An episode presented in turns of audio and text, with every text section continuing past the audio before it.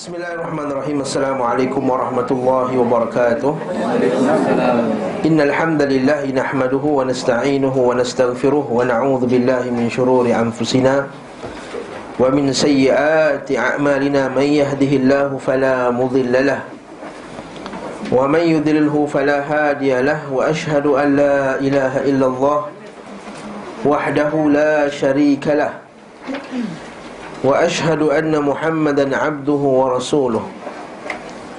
يا أيها الذين آمنوا اتقوا الله حق تقاته ولا تموتن إلا وأنتم مسلمون. يا أيها الناس اتقوا ربكم الذي خلقكم من نفس واحدة وخلق منها زوجها وبث منهما رجالا كثيرا ونساء. واتقوا الله الذي تساءلون به والأرحام إن الله كان عليكم رقيبا. يا أيها الذين آمنوا اتقوا الله وقولوا قولا سديدا. يصلح لكم أعمالكم ويغفر لكم ذنوبكم ومن يطع الله ورسوله فقد فاز فوزا عظيما. أما بعد فإن أصدق الحديث كتاب الله وخير الهدي وفي رواية وخير الهدى هدى رسول الله صلى الله عليه وسلم. وشر الأمور محدثاتها وكل محدثة بدعة. Wa kullu bid'atin dalalah wa kullu dalalatin finnar. Segala puji bagi Allah Subhanahu wa taala. Kerana dengan limpah dan kurnianya dia telah mengutuskan kepada kita seorang rasul sebagai petunjuk. Wa innaka latahdi ila siratin mustaqim. Allah Taala kata dalam Quran sungguhnya engkau wahai Muhammad adalah petunjuk ke jalan kebenaran di sini maksudnya hidayah di sini ialah hidayatul irsyad. Ha, adapun yang Allah Taala sebut dalam Al-Quran, innaka la tahdi man ahbabta walakin Allah yahdi man yasha. Sesungguhnya engkau tidak boleh memberi petunjuk wahai Muhammad dan Allah Taala memberi petunjuk kepada siapa yang dia kehendaki. Ini hidayah itu taufiq.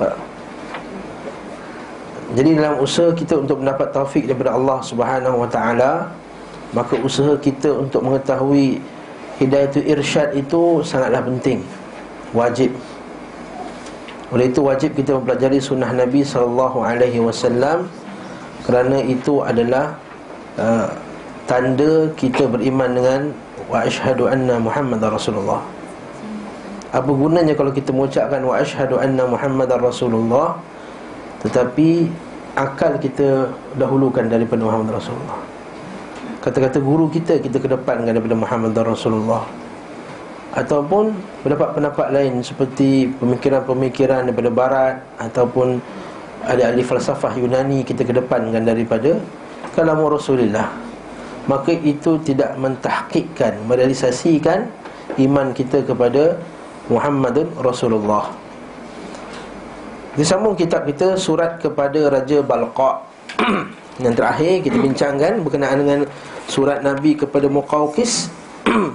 Muqawqis ini adalah gelaran kepada Raja, kita kata pemerintah Mesir.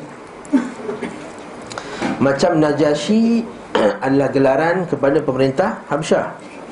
Kaisar pemerintah Rom. Kisra pemerintah Parsi.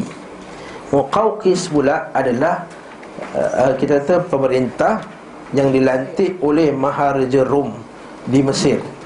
Itu digelar sebagai Muqawqis. Muqawqis.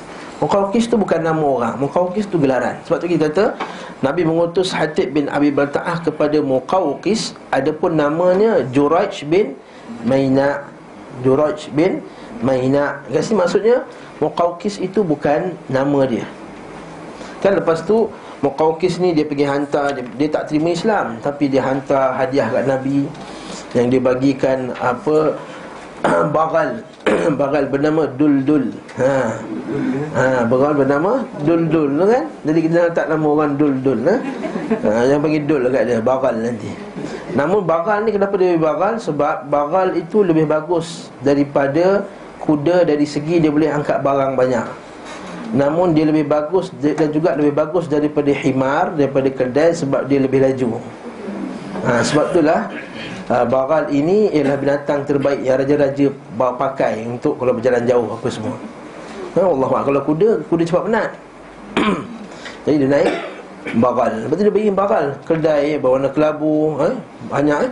Ada pun dikatakan Banyak ada kuda bernama Luzaz Dan Nabi last lah Nabi, Nabi komen apa? Si keji itu telah bakhil dengan miliknya padahal tidak ada kebaikan bagi kekuasaannya kelanggengan. Maksudnya tidak ada ke, kebaikan lah pada kerajaannya. Maksudnya apa? Kat sini maknanya pertama kisah ini memberi kita dalil bahawa kita boleh menerima hadiah daripada orang musyrikin.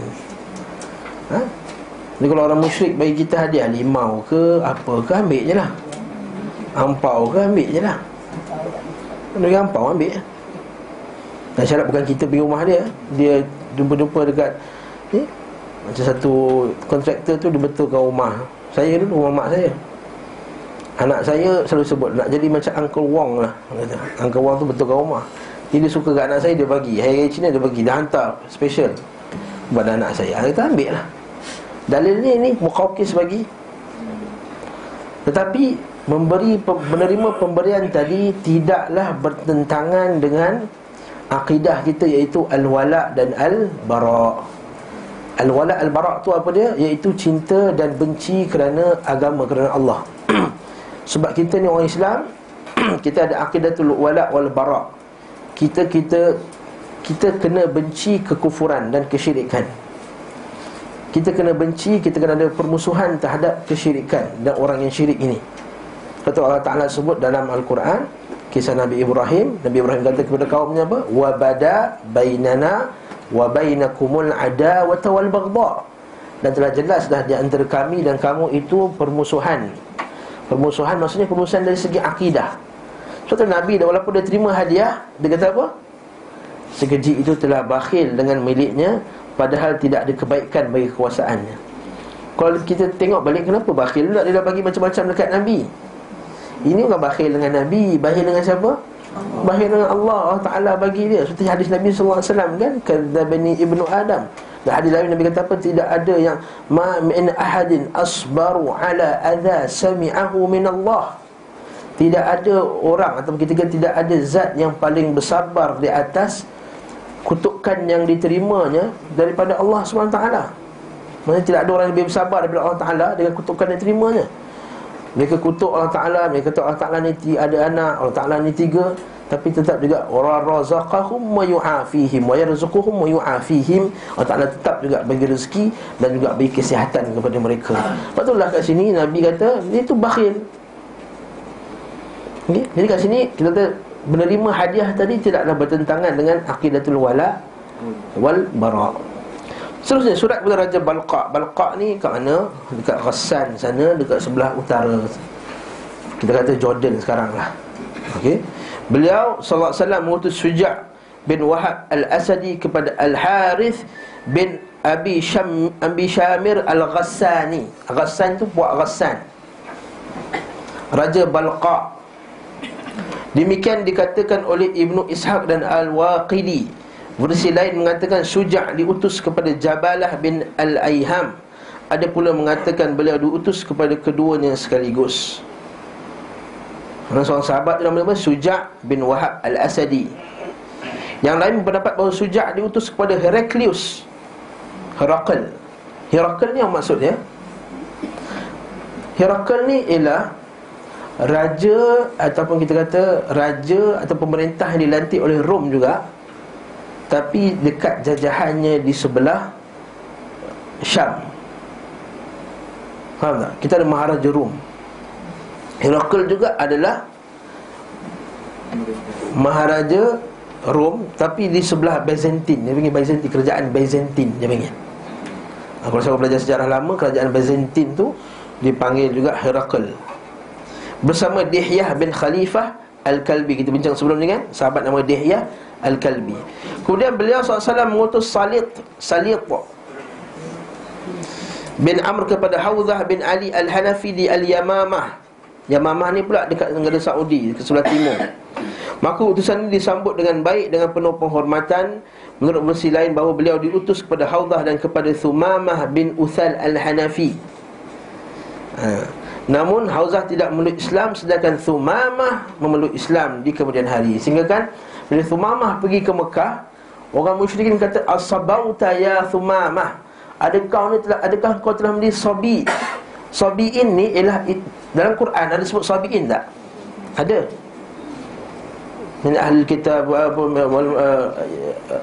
laqad akhadallahu mitsaqan laqad akhadallahu mitsaq bani Israel kami telah angkat jadi bagian pada Bani Israel dan juga kepada Yahudi dan juga kepada Sabiin. Sabiin ni bila kita dengar perkataan Sabiin dalam Quran merujuk kepada yang menyembah bintang itu. Menyembah bintang. Tapi istilah Sabiin ni juga digunakan oleh orang musyrikin untuk merujuk kepada para sahabat Nabi yang masuk Islam. Iaitu sabi'in ni maksudnya orang-orang yang bodoh Ha, sabi'in. Jadi bila dia kata apa? As-sabauta ya thumama. Adakah engkau telah jadi sabi'in? Wahai thumama, kau jadi bodoh. Akhirnya Dia cuba nak buat keburukan kepada thumama lah. Cuma thumama kata apa? Kalau engkau kacau Muhammad Sallallahu alaihi wasallam Maka tahun depan kamu tidak akan makan gandum lagi. Sebab negeri dia buat gandum. Orang Mekah tak buat gandum. Ha, Kat sini kita kata kekuatan ekonomi itu Penting kepada orang Islam. Kat sini Sumamah kata hmm, Nampak? Kalau kau tak, nak makan Kalau nak makan gandum tahun depan Kau jangan buat buruk dekat Yang buat kat aku apa-apa Dan juga jangan buat dekat Muhammad SAW Ini Sumamah bin Uthal Al-Hanafi itu bukan nama mazhab Hanafi eh. Nama puak dia Al-Hanafi. Mazhab Hanafi tak ada lagi zaman tu. Ha, Jangan pula Oh dia mazhab Hanafi Ustaz. Sumamah bin Uthal Al-Hanafi Ya bukan. Ha? Jangan silap pula Sedangkan Thumamah mulut Islam di kemudian hari Itulah enam orang yang dikatakan diutus oleh Nabi SAW Bersamaan dalam satu hari. Satu hari Nabi utus enam orang terus. Agresifnya Nabi SAW dalam berdakwah. Macam itulah kita Kita ambil contoh dari Nabi SAW ni eh, Dakwah tu perlu dilakukan secara agresif. Kita hantar pendakwah pergi Sabah Pergi Sarawak Pergi Johor. Itu sunnah orang sana? Orang sana belum sunnah lagi percaya pada benda-benda khurafat lagi contohnya. Ha, kalau orang Sabah kita tahu lah kan. Banyak lagi pada khurafat dekat sana. Kita perlu perangi pada khurafat. Jadi kita hantar pendakwah-pendakwah kita berdakwah di sana. Jadi kita perlukan bantuan dari tuan-tuan. Hmm. nak pergi Sabah tu bukannya dengan ILU nak tepat tiket. Bukan macam dulu. Kita sama sahabat tak boleh tepat tiket pun ustaz. Oh pandai je ha? jadi kita kata Perlu dakwah sana. Di Sabah, di Tawau, di Lahad Datu, di Sandakan gitu. Sahabat-sahabat kita sana sangat-sangat memerlukan para asatizah sunnah. Ha? Daripada kita belanjakan beribu-ribu ringgit pada tempat yang tak berfaedah Saya katakan patut kita belanja pada tempat-tempat macam dakwah. Dan mereka sangat dahagakan Bukan setakat di sana, di, di Johor di setengah-setengah negeri Di pedalaman Kalau kita masuk di kampung itu hampir tak ada kuliah masjid. Jadi kita kat sini Kita kata perlu hantar Nabi hantar. Enam orang serentak. Ini juga dalil bahawa Nabi berdakwah kepada pemimpin Dengan cara yang baik. Ha, Sebab itulah Syekh bin Bas rahimahullah Bila dia tahu kisah-kisah ni Dia kata Aku tak pernah putus-putus menghantar surat Kepada Raja. Masa tu Raja King Fahad kita tahu Kim Fahad dengan Kim Fahad perangai dia kan. Tapi tak pernah putus hantar surat kepada raja Untuk dakwah dia kepada kebenaran. Ha? Wallahu'alam Dia terima tak terima itu isu nombor Nombor dua. Jangan jangan jadikan isu pula. Surat kepada penguasa Oman pula. Nabi SAW menghantar Amr bin Al-As. Amr bin Al-As sahabat Nabi. Sahabi Jalil. Anak dia Abdullah bin Amr Al-As. Ini dirujukkan dalam hadis pada bulan Zulkaidah tahun ke-8 Hijrah kepada Jifir dan Abdullah Keduanya adalah putera Bukan purta tu hmm. Purta ni apa? Putera hmm.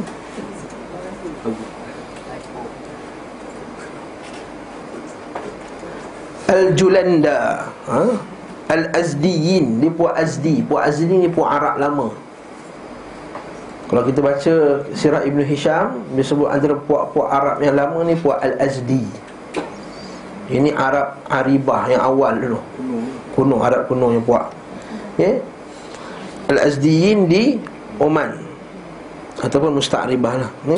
Keduanya pun masuk Islam dengan penuh ketulusan Mereka memberikan kekuasaan kepada Amru untuk beri keputusan di antara mereka Nampak? Amru tetap berada di antara mereka Sehingga sampai kepadanya berita kenabian kematian Nabi SAW Surat kepada Raja Bahrain. Nabi SAW menghantar Al-Ala' bin Al-Hadrami Kepada Al-Munzir bin Sawa Al-Abdi Raja Bahrain. Sebelum beliau SAW kembali dari Al-Ji'ranah. Al-Jiranah tuan-tuan tahu kan? Telaga Jiranah tu? Ha. Biasanya orang Melayu ni dia akan buat umrah. Umrah tujuh Tujuh Tujuh miqat dia panggil. Dia akan pergi umrah dekat ha? Uh, dekat mula-mula dekat daripada Madinah tu. Bir Ali Zulhulaifah Lepas tu dia nama umrah Hudaibiyah tu panggil umrah Jiranah Ini bid'ah. Ha, Memang ada ah-ah ujung bid'ah eh? ha? Bid'ah Jika berniat dia nak mulakan umrah ni Mesti daripada setiap Miqat itu Dia kata kita nak buat tujuh umrah. Tujuh, Dah lah pakai hadis yang tak confirm sahih tu. Tujuh umrah satu haji. Macam satu dah. Yang kedua pula dia tambah pula. Dia kata kita nak buat umrah macam Nabi. Maksud Nabi buat dari setiap Kawasan Miqat tu kan? Maksudnya kalau Nabi buat jeranah Kita nak buat jeranah. Bukan macam tu, itu tak sunnah. Nabi berjeranah tu Nabi balik pada perang tu, perang Hunain. Ha, Kalau ikut sunnah, pergi perang Hunain dulu Baru pergi jeranah. Pergi Hunain tu. Ha, Jadi ini tak benar. Dia yang pergi Hudaibiyah Kalau pergi Hudaibiyah Kebetulan sebab nak tengok Ha, unta. Unta. Nak tengok sangat unta. Tak puas tengok kat zoo. Nak tengok dekat, dekat padang pasir. Nak minum susu unta kan? Nak minum kencing unta. Ha? Boleh kat situ ada jual kencing unta. Larat tak larat minum tu isu nombor dua. Ada jual kat situ susu unta, kencing unta Apa semua. Jadi kat situ Kalau kebetulan nak balik singgah Hudaibiyah Nak umrah tak masalah Tapi niat dia nak umrah Hudaibiyah Niat dia nak umrah ini Ternyata ini tidak disunahkan Sebab para sahabat tak buat macam tu. Hmm? Kalau daripada Ibn Taymiyah rahimahullah Dia sebut ini Bahkan warid daripada Ulama-ulama salah Dia kata Siapa yang sengaja keluar tu Dia telah membuang masa dan tenaganya. Lebih baik dia buat tawaf sunat lagi banyak. Buat tawaf sunat banyak-banyak tu lebih Lebih afdal Di Jiranah ni lah yang Nabi SAW membahagi-bahagikan Harta rampasan perang. Yang di mana Nabi sebahagiannya beri lebih kepada Sebagian sahabat yang lain. Lalu seorang lelaki nama dia Zulhuwaisirah ha, Dia kata Ya Muhammad Dia kata ini pemberian yang tidak adil. I'dil ya Muhammad Lakulah adil. Nabi kata Wailak Ila lam a'dil Faman a'dil. Dia kata celaka engkau. Kalau aku ini tidak adil Siapa yang adil? Siapa lagi yang adil? Jadi Rasul Nabi kata apa? Saya khruju min dhi'i hadha. Akan keluar dari keturunan dia ni.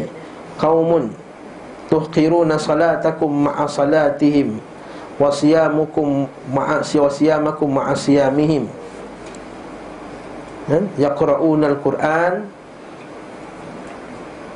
baca Quran tapi tak keluar daripada khana mana uh, khana jirihim. Iaitu akan keluar dari keturunan Zulkhuwaisirah ni satu puak.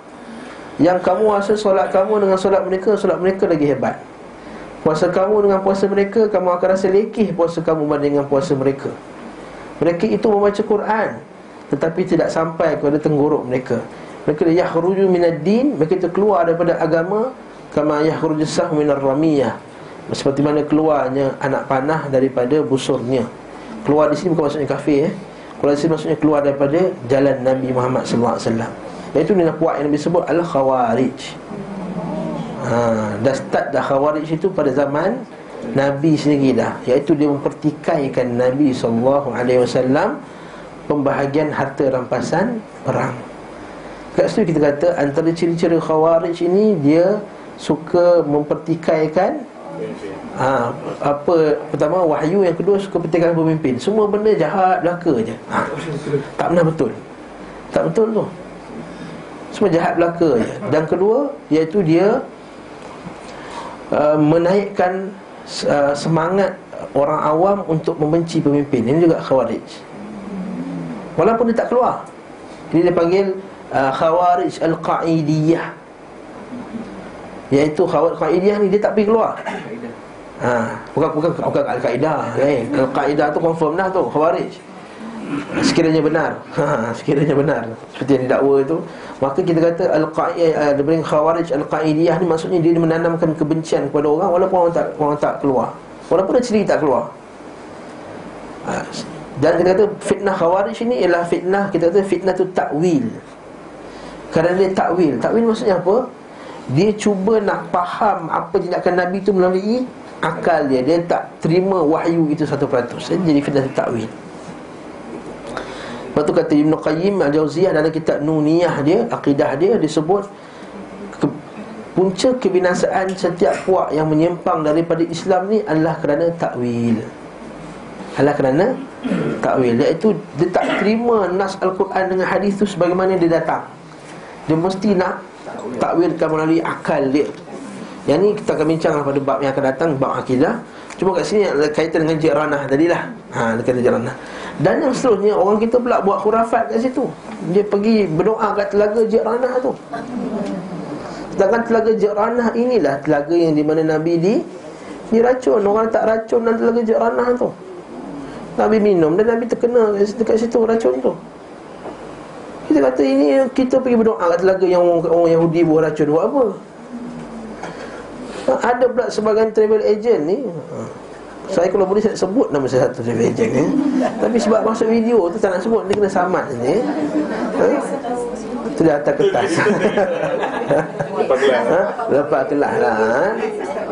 Dia bawa Dia punya, dia punya tawih dia tu akan bawa kata Ini lihatlah Dia kebejatan kerajaan Arab Saudi Menutup telaga ini. Telaga itu telaga Rasulullah. Apakah benda ni? Telaga Yahudi bubuh racun buat apa? Dan dia berdoa kat telaga Telaga tu. Dia kata tengoklah kerja Rasulullah Tak menjaga telaga ni. Memang keadaan kerja tadi Memang sengaja tak nak, tak nak layan tempat tu. Sebab kalau dia buat besar-besar Nanti orang buat lagi kurafat lagi tu Dia tak buat. Alhamdulillah ni Sama juga dekat Hudaibiyah Orang buat kurafat kat Hudaibiyah Dia pergi angkat bay'ah kat Hudaibiyah Zaman Nabi bay'ah dah habis dah Dia jadi Hudaibiyah dia punya dia baik ah kat Hudaybiyah tu. Inna lillahi wa inna ilaihi raji'un. Ha? Dia tu baca inna ladina yubayyi'unaka inna ma yubayyi'unaka tahta inna ladina yubayyi'unaka uh, sebenarnya orang berah kepada kamu itu yang baik ah pokok tu baik ah kepada kamu. Yang tak nak ampunkan dosa mereka. Inna lillahi wa inna raji'un. Dia ada ajaran khurafat ni dia ambil rambut Nabi dia baik ah depan rambut Nabi ni. Ha ni saya sebutlah terdekat Naqsyabandiyah ha. Dia ambil rambut Nabi Dia pergi telaga Tuk Kapi tu Dekat Turki tu. Ada satu rambut Nabi selai. Ya Rasulullah Aku angkat bai'ah kepada rambut. Buat apa? Para sahabat tu ada banyak rambut Nabi. Tak ada seorang pun tabi'in ambil rambut tu Pergi bai'ah depan rambut. Khurafat. Lagi bida'ah Ustaz dia asyik sebut-sebut bid'ah Saya asyik sebut bid'ah Bukan pun Dah benda tu bid'ah nak cakap Macam tak nak kata sunnah pun Kita pakai mutawih Indon ha? Kebanyakan lah ha? kan? Pergi haji tu umrah Tahu kita Indon lah ha? Jadi soalnya Indon ni adakah mereka ni berkelulusan yang betul? Okey, pertama Indon kata Indon bukan isu dia ada juga Indon yang sunnah dekat sana dekat Mekah. Bahkan lebih hebat sunnah daripada Indon Malaysia ni. Ha? Dekat Madinah ke dekat Mekah ke Yang rajin datang kuliah ni Orang Indonesia daripada orang Malaysia. Budak Malaysia belajar Madinah banyak mana Pergi jalan tepi pantai banyak Pergi makan nasi mandi je lebih. Ha? Tak mahu sebut eh Kasar. Ini apa yang dikhabarkan kepada saya Oleh Ustaz Asri Sobri sini Dia belajar Madinah. Dia kata datang kuliah Syekh-syekh Orang berkerat Dia boleh kira dengan tangan orang Melayu. Orang Indonesia penuh Bahkan yang jadi driver kepada Syekh Saleh Fauzan Orang Indonesia. Jadi driver kepada Syekh Abdullah Hunaiman Orang Indonesia. Sebagai orang Indonesia Dia sanggup Dia jadi driver free Sebab nak mengaji. Okey, jadi isu dia bukan Indon.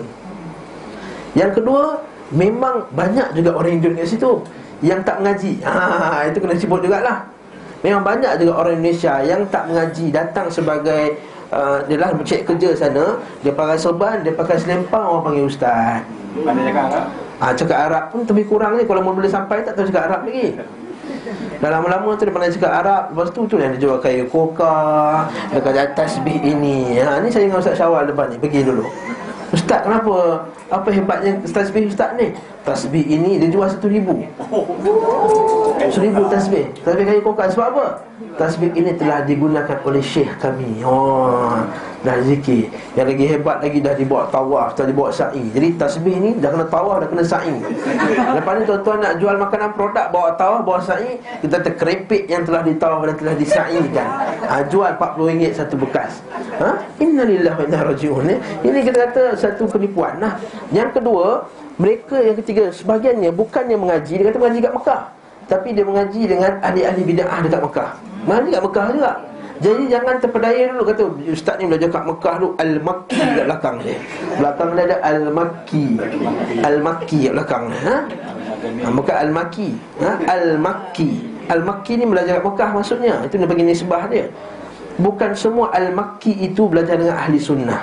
Ada sebagainya belajar dengan al-Makki tapi belajar dengan ahli bid'ah dekat Mekah. Dia letak gelaran al-Makki. Yang itulah doa yang jadi mutawif-mutawif yang bila sampainya orang umrah Nombor satu dia tanam kebencian dulu Pada kerajaan Saudi. Penampak ciri-ciri Mutawi dia pertama sekali Dia sebut Kerajaan Arab Saudi ni macam ni Macam ni Wahabi ni pom-pom Ah, Ketahuilah Sesungguhnya Mutawif anda ni ada masalah. Ha? Saya bukanlah nak defense nak kerajaan Saudi. Kerajaan Saudi macam kerajaan lain. Ada kekurangan Ada kelebihan.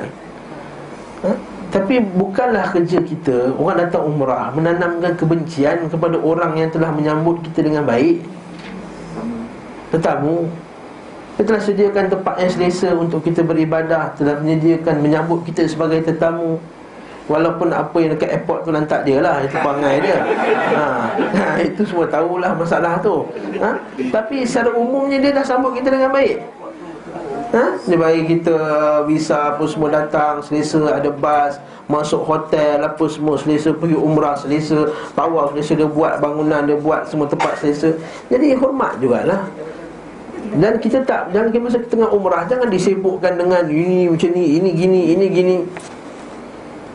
Ha? Sedangkan banyak lagi ulama' kat situ Yang kita boleh ambil faedah daripada mereka.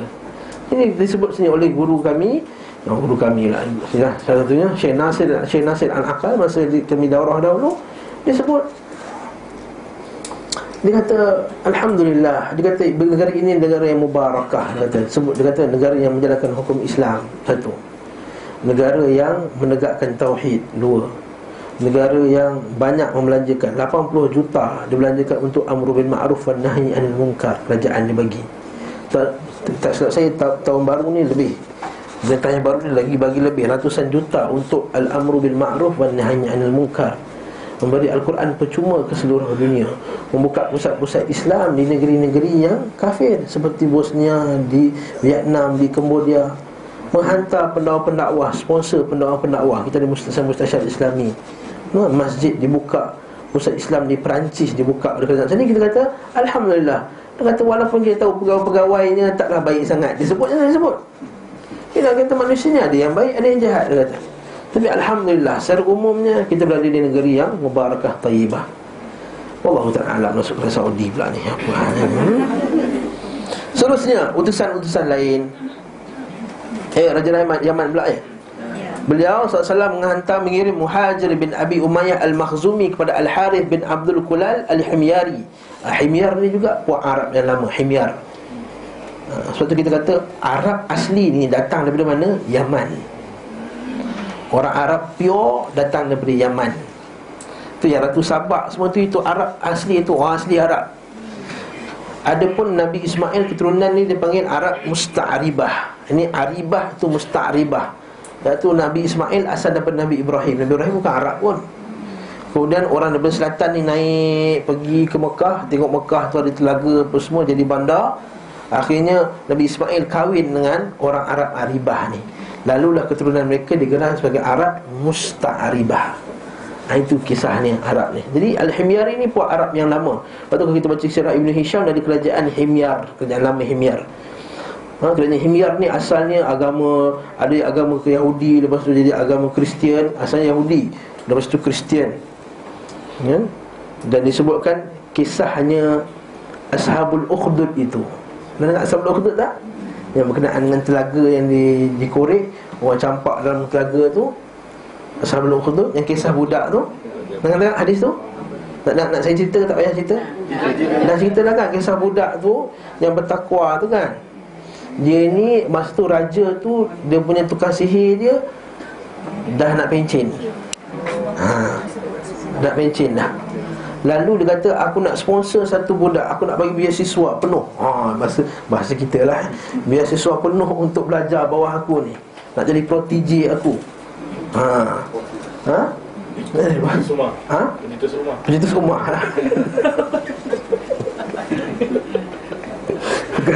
Kau pencetus rumah. Ini tu nak jadi ahli sihir eh? Tapi Masa on the way nak pergi mengaji dengan ahli sihir tu Dia terdengar seorang Ruhban Atau rahib Yang pakar agama Kristian Maksudnya agama Nabi Isa lah. Orang Kristian ni Nabi Isa punya agama. Lalu dia seronok dengar Injil apa semua. Akhirnya dia pun Seronok mengaji juga dengan orang. Jadi on the way dia nak pergi Mengaji dengan tukang sihir tadi Dia akan singgah dulu ke rumah. Rahib tadi. Dia terlambat datang kat sini. Jadi dia pun pukul dia. Asal terlambat ni Kelas. Dia balik rumah terlambat. Sebab dia masa balik pun dia singgah mengaji juga Masa balik singgah mengaji. Kena pukul pula dengan Orang tua dia. Kenapa dah balik lambat? Akhirnya cikgu dia kata Kalau datang lambat kat sini Kata mak yang tahan. Ha, bohong lah tu. Kalau pergi balik rumah lambat Kata tukang sihir yang tahan. Ini kita kata bohong? Itu bahasa Melayu. Melayu Islam tak sebut bohong sunat. Dia panggil uh, Dia panggil muslihat lah. hmm? Jadi bohong ni dibenarkan Dalam bab inilah Bab nak menyelamatkan Diri daripada kebiasaan Bukan menyelamatkan diri daripada bu- Buat salah. Dia dah salah dia, dia tak pakai dia dah langgar traffic light. So dia tipu. Minta maaf lah cik saya anak saya ni ada masalah apa semua. Ha, itu tipu bohong. Itu bohong nak menyelamatkan diri daripada buat kesalahan. Itu bukan itu bukan darurat ha, itu darurat. Tapi kalau darurat kata kalau pelompak datang kawan kita dah lari mana kawan kamu? Tak, tak nampak dia. Ha, itu bohong. Ada duit tak? tak ada duit. Sedangkan ada duit dalam bank. Ada duit tak? Tak ada duit. Ha, Tak ada duit lah. Bohong tak? Bohong. Tapi menyelamatkan nyawa. Jadi lepas tu Apa jadi budak-budak ni? Allah Ta'ala uji pada orang kampung dia Ada satu binatang buas. Binatang buas ni Dia mengganggu perjalanan orang kampung tersebut. Akhirnya dia kata Ya Allah ya Tuhanku Sekiranya Rahib ini benar Maka Aku Sekali baling ni mati dia. Kalau tukang sihir itu benar Jadi sebaliknya. Jadi dia baling Akhirnya mati binatang tu Lalu Tambah yakin dia bahawa rahib tu Di atas jalan kebenaran. Bila dia report dekat guru dia Guru dia kata sesungguhnya engkau sekarang Lebih tinggi kedudukannya daripada aku. Sebab keyakinan daripada Allah lebih Lebih hebat. Akhirnya Jadi lepas tu uh, menteri kepada raja tu kawan baik kepada raja tu dia buta dia berubat. Berubat dengan budak ni budak dia kata boleh aku berubat dengan syarat kau masuk Islam kau sembah Allah Taala. Akhirnya orang lelaki tu masuk sembah Allah Taala mata dia baik dia report dekat raja. Raja kata eh mata dia baik. Ha siapa yang baik dengan kamu ni. Dia kata si fulan budak tu jadi dia kata tapi syarat nak baik dia kata kena menyembah Allah. Ya raja kata ada tak Tuhan selain daripada aku? Dia kata. Akhirnya raja tu suruhlah budak ni di bunuh. Dia bawa atas atas gunung. Gunung tu goyang-goyang goyang-goyang tentera dia mati dia selamat. Bawa dekat laut. Nak kapal tu goyang-goyang-goyang tentera dia jatuh dia selamat. Akhirnya budak tu bagi cadangan aku nak bunuh aku? Letak aku pada waktu duha. Waktu terang macam ni tak panas sangat orang ramai dia nak bunuh katakanlah bismillahirabbil ghulam dengan nama Tuhan budak ini. Bila panas semua masuk Islam. Bila masuk Islam semua lagilah raja membara. Raja marah Lepas tu dia buat ashabul ukhdud Dia buat ukhdud lah. Ukhdud ni maksudnya parit. Dia tanam, dia letak api apa semua Lepas tu dia campakkan semua orang masuk dalam tu. Sehingga seorang wanita yang bawa bayinya Mak dia takut sebab bayi dia Bayi, bayi dia kata jangan takut ibu Kita semua akan masuk syurga. Akhirnya mak dengan anak pun nah, Ini kisah ashabul ukhdud. Dekat kerajaan mana? Dekat sebelah Yaman lah. Tapi dulu Sebab asalnya dia agama Yahudi Dia tak nak orang masuk Kristian. Ha, Dia tak masuk agama. Wallahu ta'ala alam Sepanjang cerita dia. Okey utusan-utusan lain. Nabi SAW mengutus Abu Musa al-Ash'ari Sahabat Nabi dan Mu'ad bin Jabal ke Yaman. Adalah hadis sahih Muslim Ada banyak hadis ni. Iaitu Nabi kata Inna kata ati qawmun ha? Kamu akan datang satu Ta'ti qawman Satu kaum yang Mereka itu lembut hati mereka. Maka ajaklah mereka kepada syahadati an la ilaha illallah Wa anna muhammadar rasulullah Ajak kepada la ilaha illallah muhammadar rasulullah. Fa inhum ata'uka fi dhalik. Kalau mereka taat kamu dalam masalah itu ajak pula mereka solat lima waktu. Kalau mereka taat pada mereka kamu dalam perkara itu maka suruh mereka keluarkan zakat. Dan takutilah harta-harta orang yang harta orang harta-harta orang yang mulia. Ha? ittaqu iyyakum wa qara'ima amwalihim. Hati-hati harta-harta kamu. Maksudnya nak ambil zakat tu jangan ambil lebih Sesungguhnya tidak ada di antara dia di antara orang yang dizalimi itu fa innaha laisa bainahu wa bainallahi hijab. Sungguh tidak ada hijab di antara orang yang dizalimi dan antara Allah. Maksudnya doa dia makbul. Bayangkan doa itu bila Nabi sebut hadis tadi bukannya kedak orang yang miskin, bukan orang kaya. Nah, Allah Taala dia adil kepada orang kaya dan adil kepada orang miskin. Maksudnya kalau ambil zakat pun jangan ambil lebih. Zakat pun tak boleh ambil lebih Yang lain? Ha, Lagi tak boleh ambil Faham-faham lah tu. Ha? Jadi kat situ hadisnya dia kata Abu Mu'az bin Jabal Nabi hantar ke Yaman. Saat beliau kembali dari Tabuk. Kalau kita baca kisahnya Mu'az bin Jabal ni sedih sebenarnya Dia kata Dia kata kamu mungkin takkan dapat jumpa aku lagi. Nabi kata kat Mu'az bin Jabal. Menangis Dia masa dia on the way nak pergi tu menangis dia. Sebab dia tak sempat, tak sempat jumpa Nabi. Nabi wafat masa tu dekat Yaman lagi. Ya? Sebahagian lagi mengatakan Bahkan putusan ini terjadi pada tahun ke-10 Hijrah Bulan Rabiul Awal. Dalam rangka dakwah kepada Islam Maka majoriti penduduknya memeluk Islam secara sukarela Tanpa ada peperangan. Sebab itulah Nabi SAW kata apa? Orang Yaman ini Abarrahum kuluban Hati mereka lembut. Lepas tu Nabi puji lagi. Al-imanul yaman Wal-hikmatul yamaniyah Iman itu ada pada Yaman dan kebijaksanaan itu ada pada hikmah itu ada puak Yaman. Sebab itulah Nabi sebut lagi hadis juga dalam sahih Muslim. Nabi kata apa? Orang Yaman ni mudah dakwah. Tidak seperti golongan Faddadin. Al-Faddadin ni orang bela unta. Ha, sebab sebelah-sebelah utara sana tu orang Arab ni min min min, min, min qaumi Mudar kata daripada puak Mudar. Puak Mudar ni anak Nabi Ismail ada satu nama tu puak Mudar dia panggil. Pak Mudar ni semua ni Arab-Arab yang kerah kepala semua. Ha, Sebab itulah berlakunya Penyebaran negeri Arab Dekat sekitar keliling-keliling tu banyaknya melalui Pertembungan Peperangan. Ada pun Yaman Nabi hantar pedawang masuk Islam Begitu je. Ha, sebab itulah berlaku nampak kita tengok berlaku ni perangan kat utara, berlaku kat sebelah selatan apa semua kat dekat sebelah timur. Ha, sehingga kan Nabi palsu apa semua, sehingga Nabi kata yang yang paling teruk sekali daripada timur. Minal masyriq Di timur. Di sana adalah Timbulnya Iraq. Ha, Iraq di situlah timbulnya Tanduk syaitan. Min huna uh, timbul, timbul, timbul, Daripada sana timbulnya fitan Dan banyaknya tan, apa Di situlah munculnya tanduk Syaitan. Kasratul Daladil Wal fitan. Daripada sana banyaknya Gempa bumi Dan fitan dan fitnah banyak. Sebab itu kita tengok Sejarah Islam daripada negara Iraq ni lah munculnya pelbagai fitnah. Start daripada fitnah Khawarij. Khawarij dekat Haruriyah. Kalau tuan-tuan buka Google Map tu cari dekat bandar Haruri. Ada lagi kampung tu. Haruri ni Khawarij. Kemudian daripada Iraq juga daripada Kufah timbulnya Syiah.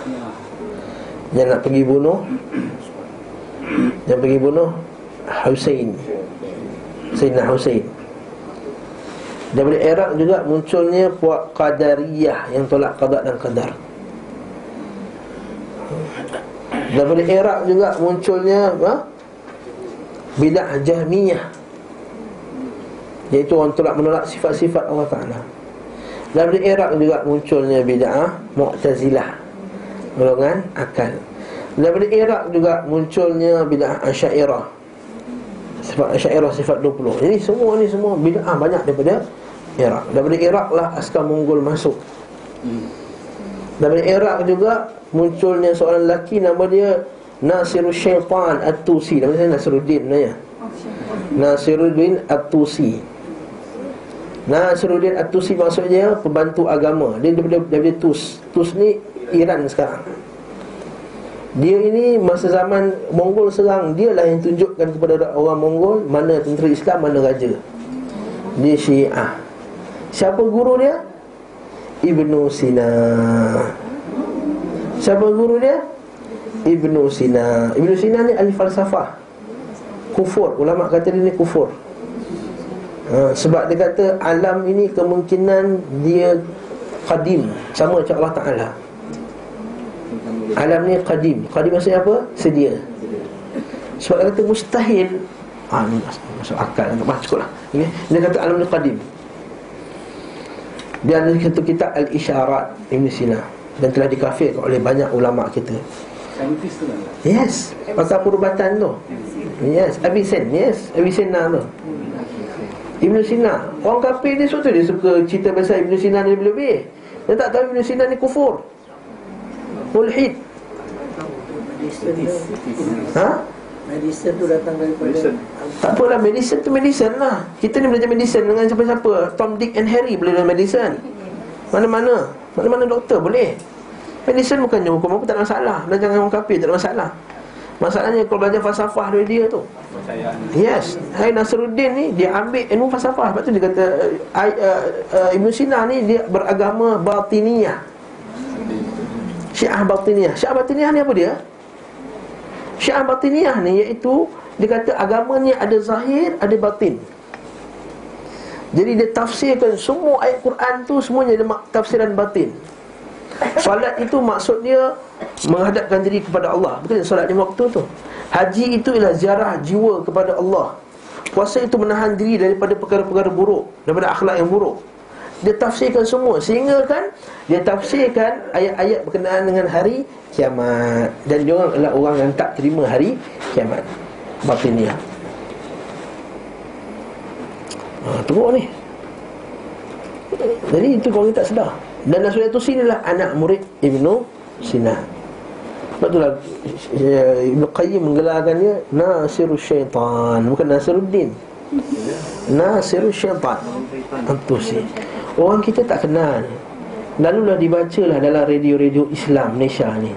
Ha, Tak nak sebut radio mana lah ha, Radio Islam Malaysia ada kata Tokoh-tokoh Islam Nasiruddin Atusi Pakar ini, pakar itu. Tak cerita akidah dia. Jadi anak-anak kita pun banggalah Letak kelas Satu merah kelas Nasiruddin Atusi. Buka college, college Ibnu Sina Inna lillahi wa inna ilaihi raji'un. Ha, Apa lagi? Tarjik je lah yang kita boleh buat. Inna lillah ha? Musibah inna lillah. Nampak macam mana? Allahul musta'an.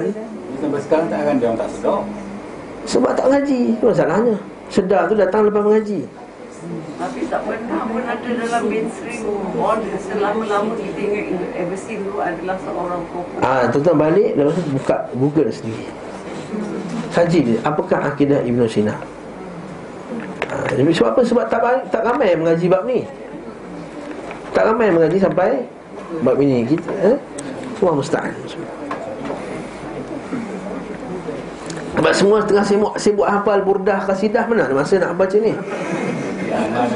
Ha? Tak apalah. Hanana ke tak Hanana ke tak kisahlah. Jangan sibukkan dengan benda lain. Kita ni sibukkan dengan banyak benda yang kita tahu akidah kita sendiri Okey, setelah itu Nabi SAW mengutus Ali bin Abi Talib kepada mereka. Nampak Nabi hantar Ali pula. Lalu beliau mendatangi Nabi SAW di Mekah saat haji wada. Kemudian Nabi SAW mengutus Jari bin Abdullah Al-Bajali pada Zil Kala Al-Himyari dan Zil Amr Untuk mengajak keduanya kepada Islam. Keduanya pun menyatakan diri meluk Islam. Rasulullah SAW wafat sementara Jarin masih berada di tengah mereka. Hmm? Ha, itu Nabi puji. Nabi selalu puji orang Yaman. Al-Hikmatul Yaman Iman Yamaniyah ha? Nabi SAW mengirim Amr bin Umayyah Al-Damri Kepada Musailamatul Kadzab Siapa satu Kadzab ni? Nah, Nabi palsu tu. Dah ada zaman Nabi dah. Sehingga kan Musailamatul Kadzab Kalau kita kisahnya Dia hantar wakil dekat Nabi Dan Nabi tanya wakil dia Siapa aku? Dia kata kau pendusta. Dia tak mengaku. Dia tak mengaku Nabi Maksudnya Nabi. Dia kata guru dia Musailamatul Kadzab tu Nabi.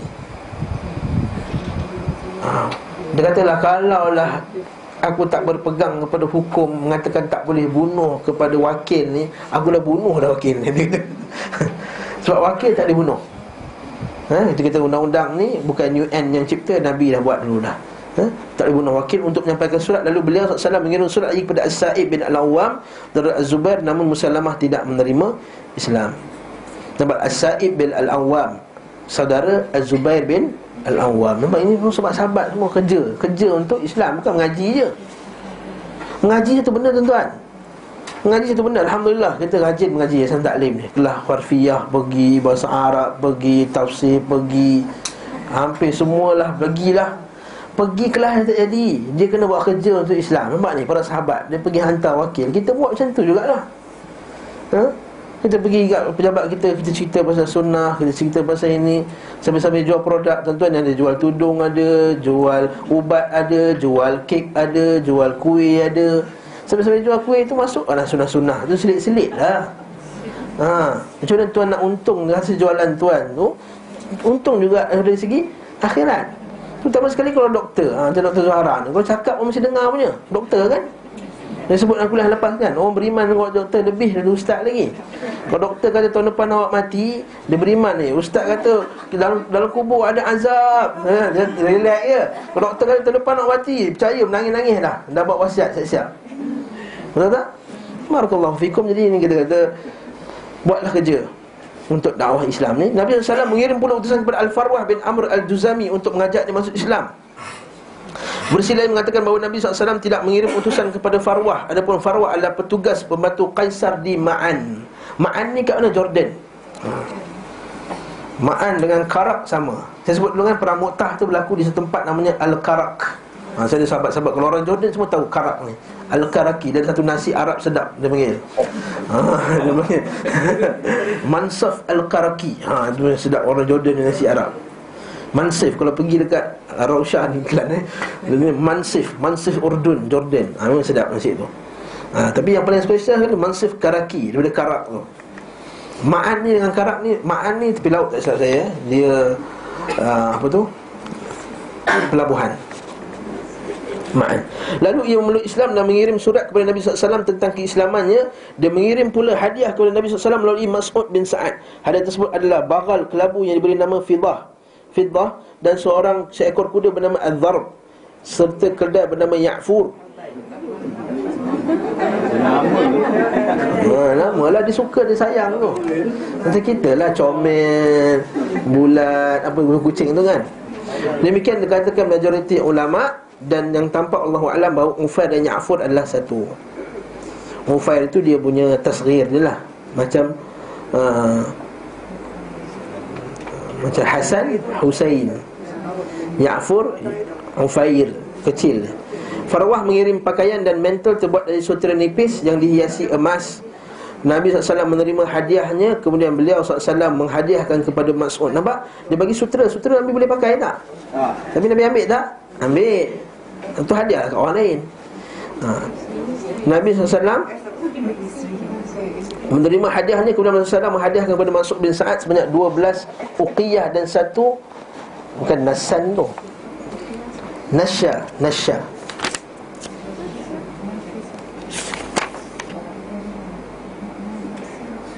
Wa nasya. Bukan nasan nasya. Nasya. Nasya adalah setengah uqiyah Bawah tu lah baca, eh, kiraan emas lah Ni emas zaman lama dulu-dulu eh. Nampak makna nasa Nasya adalah setengah uqiyah Satu uqiyah sama dengan 40 dirham perak Dan demikian setengah uqiyah sama dengan 20, 20 dirham Jadi hadiah yang diberikan kepada Mas'ud bin Sa'ad Secara keseluruhan berjumlah 500 dirham Ya 12 uqiyah Jadi 12 uqiyah 12 darab 40 apa? 480 kan? 480 tambah setengah uqiyah 20 dirham Jadi 500 dirham Nabi hadiah kat orang 500 dirham Masya Allah Satu dirham berapa sekarang? Siapa jual emas sekarang? Ha, satu dirham Oh, satu dirham Sama seekor kambing Seekor kambing sekarang berapa harga dia? Dinar? Oh, dinar Dirham sikit lagi? Ayam eh? Ayam Ada kod-kod ni nak ya Ceklah sendiri dirham tu berapa Satu dirham enam ringgit Barakallahu fikum eh? Himyar, ni kat mana? Himyar selatan dekat Yaman Al-Himyari Yaman Himyar ni kerajaan Ratu Sabah pun tu Himyar lah zaman tu dulu ha. Ha?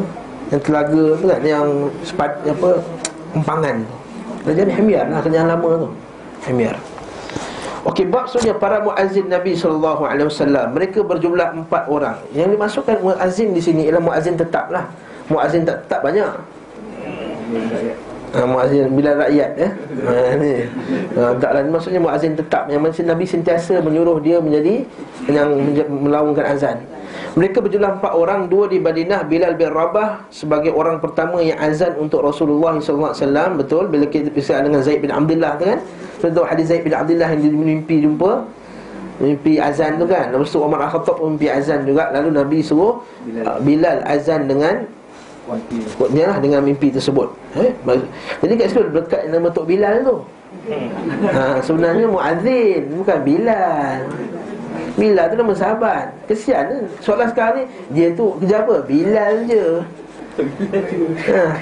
Apa lah kita bila nama sahabat eh? Bila berubah ni tapak kaki dalam dalam syurga Nabi dengar? Jadi dengan sama Bilal bin Rabah adalah seorang pertama yang azan untuk Rasulullah SAW Dan Amru bin Ummi Maktum Jadi Ibnu Ummi Maktum Yang yang buta itu Al-Qurashi Al-Amiri Al-A'ma Al-A'ma tu maksudnya buta Dia buta tapi dia sangat menjaga waktu dia eh? Sebab tu Nabi kata apa bila bila uh, Bilal azan Bilal akan azan pada waktu malam makan dan minumlah sehingga azannya Ibnu Umi Maktum maksudnya sunnahnya waktu subuh ni azan dua kali ha? untuk menyedarkan orang yang bersalat dan untuk membangunkan orang yang sedang tidur ha. bila orang solat sejuk dah dah dekat subuh dah jadi siapa nak sahur apa semua boleh sahur dan tidur boleh bangun bangkit tidur. Bukan pasal gesek kuat-kuat. Bukan pasang keset Kuat-kuat. Nabi dah ajar petunjuk Nabi dah Untuk kejut orang sebenarnya subuh. Bukan pasang keset kuat-kuat. Ini nak pasang keset kuat-kuat. Yang sunnah Nabi tak nak buat azan dua kali Kan kat Mekah kita azan dua kali kan? Kadang-kadang dengar azan Ahmad dah subuh lagi-lagi lagi Rupanya setengah jam lagi. Allah Akbar. Tidur kat masjid. Hmm? Ha, nak berlaku tak? Sebab dah berlaku kat saya. Alamak suruh. Lagi lah kita. Lagi tak mandi apa semua Lagi-lagi lagi Rupanya azab pertama. Bagus juga tu. Dapat ada masa tahajud Apa semua Baca Quran. Barakallahu fikum. Kat sini Kita kata uh, Sunnahnya Memang Azan Dua kali Makan dan minumlah Sehingga azan ni Ibnu Umi Maktum. Ha? Apa dia? Ha, iaitu azan dua kali satu lagi dia Quba. Ha, Iaitu Sa'ad Al-Quradhi Al-Qurd. Itu Al-Quradhi Dia puak Bani Qurad. Mantan budak bekas hamba Ammar bin Yasir. Seseorang di Mekah namanya Abu Mahzurah Namanya Al-Aus bin Mughirah Al-Jumahi Abu Mahzurah biasa mengucapkan terjik dalam azan Dan tasniyah dalam iqamah. Apa terjik ni? tarjih ni bila kita azan kan Allahu akbar Allahu akbar Allahu akbar Allahu akbar. Itu asyhadu an la kita buat perlahan. Asyhadu an la ilaha illallah asyhadu an la ilaha illallah asyhadu anna muhammadar rasulullah asyhadu anna muhammadar rasulullah tu asyhadu an la ilaha illallah baru kuat أشهد أن لا إله إلا الله أشهد أن محمد رسول الله أشهد أن محمد رسول الله حي على الصلاة حي على الصلاة حي على الفلاح حي على الفلاح Allahu Akbar, Allahu Akbar. La ilaha illallah. Itu azan Abu Mahzurah Macam azan? Macam azan di mana? Ha? Macam azan? Kat Malaysia lah. Sementara Bilal dan dan tasniah dalam qamat Tasniah ni maksudnya tak buat tarjik lah. Asyadu Allah ilaha illallah Allahu Akbar, Allahu Akbar. Asyadu an la ilaha illallah. Tapi dia buat dua kali. Asyadu an la ilaha illallah. Asyadu anna Muhammadar Rasulullah. Asyhadu anna Muhammadar Rasulullah. Hayya 'alas salah. Hayya 'alas salah. Hayya 'alal falah Hayya 'alal falah Qad qamatis salah. Qad qamatis salah. Allahu akbar Allahu akbar. La ilaha illallah. Itu Qamat Abu Mahzurah Dia buat dua Dua kali. Okey. Dan Tengok sini ya Sementara Bilal Tidak melakukan terjih Dia azan tak buat asyadu Allah ilaha tak?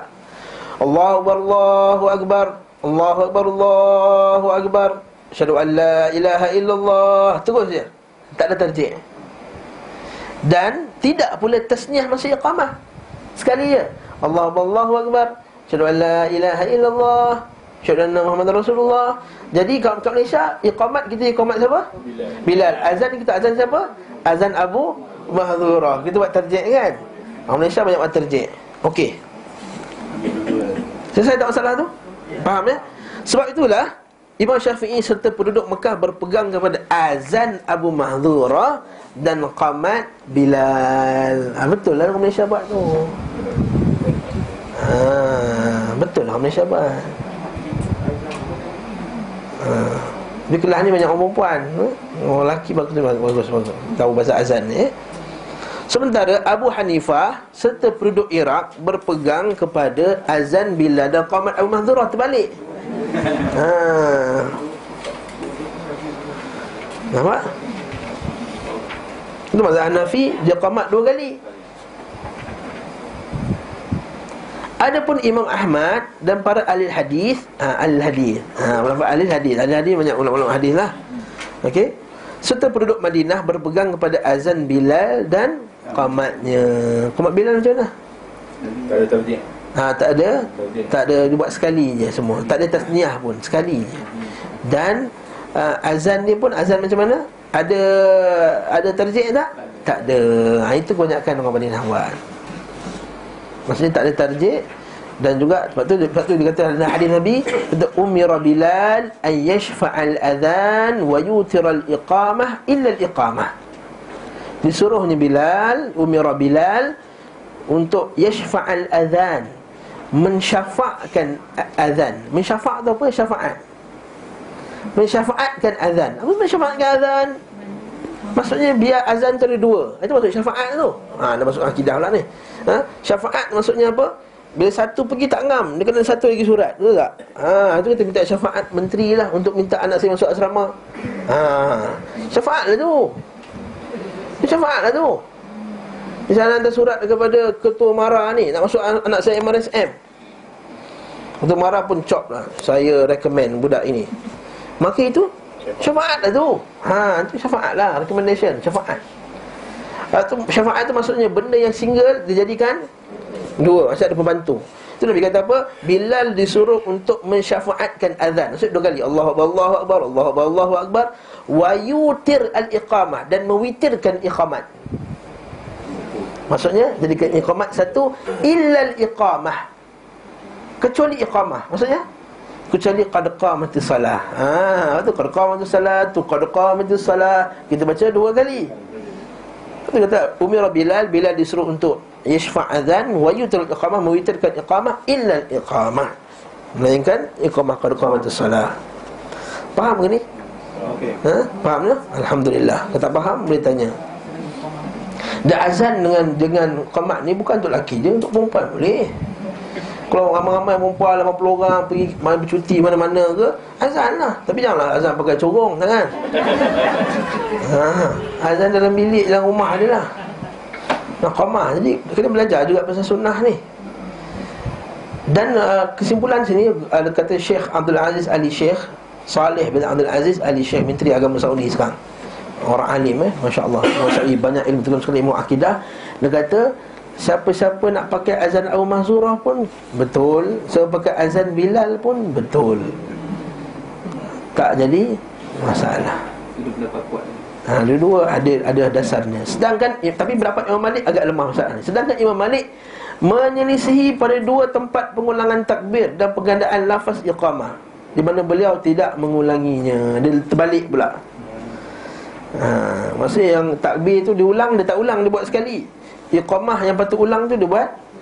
Sekali. Tidak mengulang. Yang iqamah yang patut ulang tu dia buat? Sekali juga. Maka kat sini uh, uh, Kata Syekh Salih Abdul Aziz Ali Syekh Dalam huraian beri kitab ni Zadul Ma'ad Dia kata Pendapat yang Malik ni Agak pendapat yang lemah Dari segi dalil ni. Jadi pendapat kuat jadilah Sama ada nak pakai azan Abu Mahzurah Ataupun oh, Bilal Memang Syafi'i pakai Abu Mahzurah Dia kata Abu Mahzurah tu lebih menghuraikan Azan Bilal.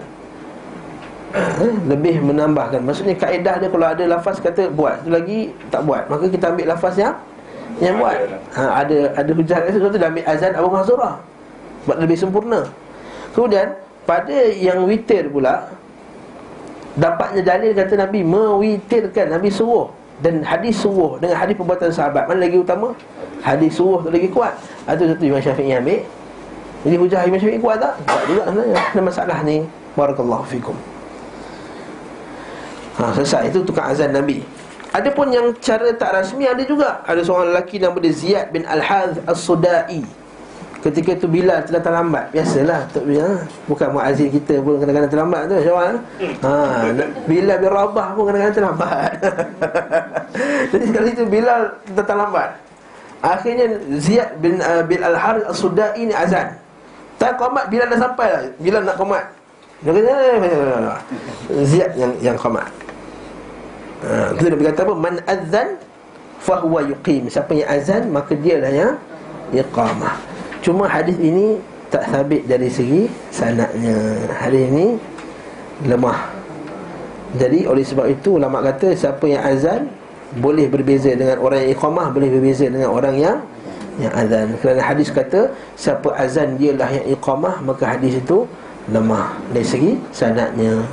Wallahu taala a'lam. Kalau dia azan dia iqamah dia imam Dia azan dia iqamah dia nak sapu semua. Pun tak ada masalah. Tak ada dalil kata siapa azan tak boleh iqamah. Kalau dia azan tu dia khatib, so dia ni dia nak so dia iqamah, dia imam, nak khatib sekali Jumaat, dia nak sapu semua boleh. Boleh tak ada masalah. Bahkan masa saya mengaji, dulu dekat Jami' Abdul Aziz tu uh, memang bil, pegawai agama ni tak banyak. Masjid Malaysia ni bil, imam tiga, Bilal tiga, siap dua. Masjid macam tu juga. Ha? Bukan Malaysia lah, lain-lain. Venezuela. Hmm.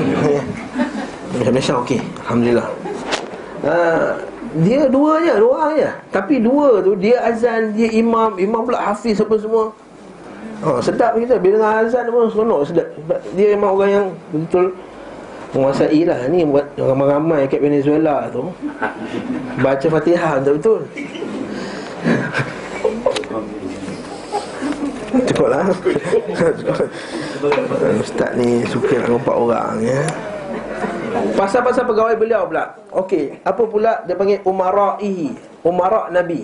Umara' ni maksudnya orang yang Nabi lantik menjadi ketua Ataupun diberi jawatan tertentu. Ya? Di antaranya adalah Badan bin Sasan.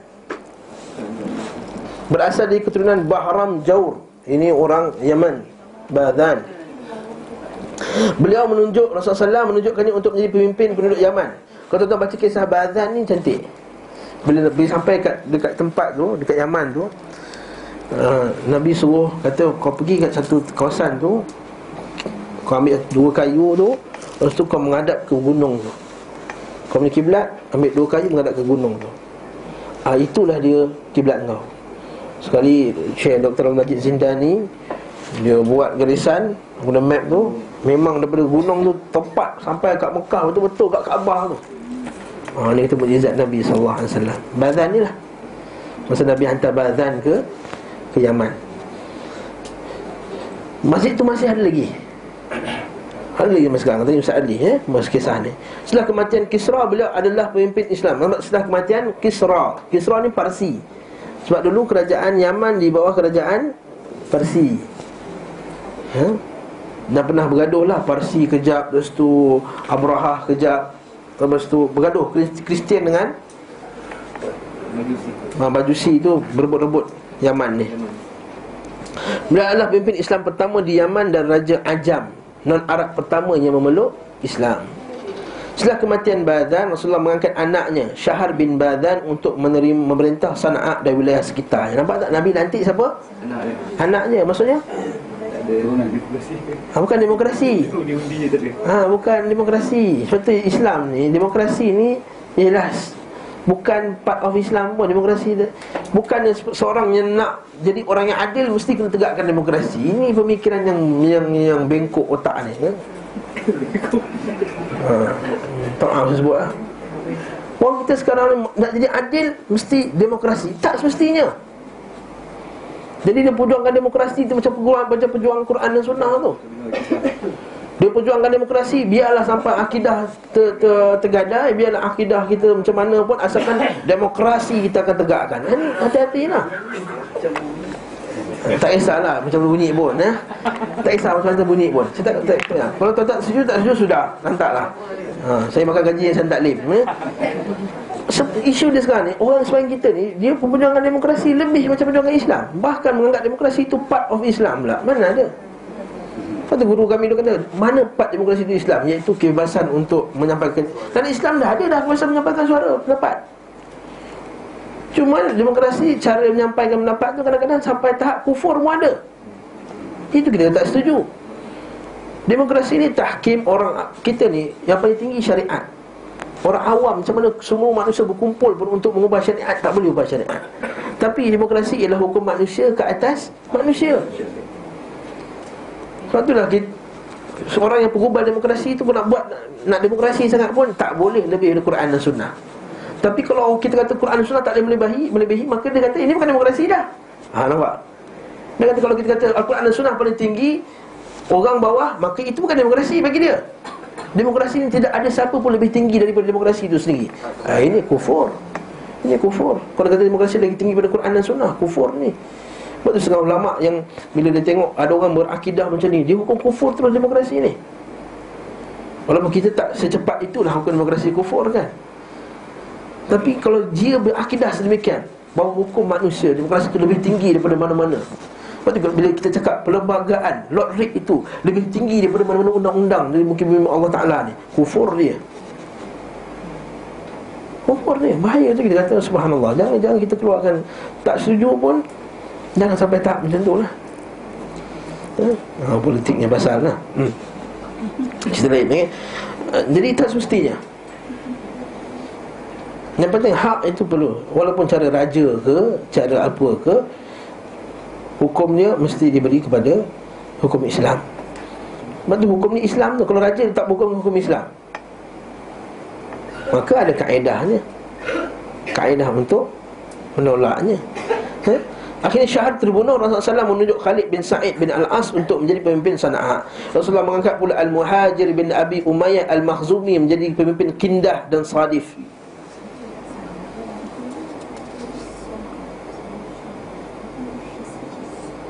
Atau sadif Bukan panjangan sadif. Tak bukan sadif Sadifnya.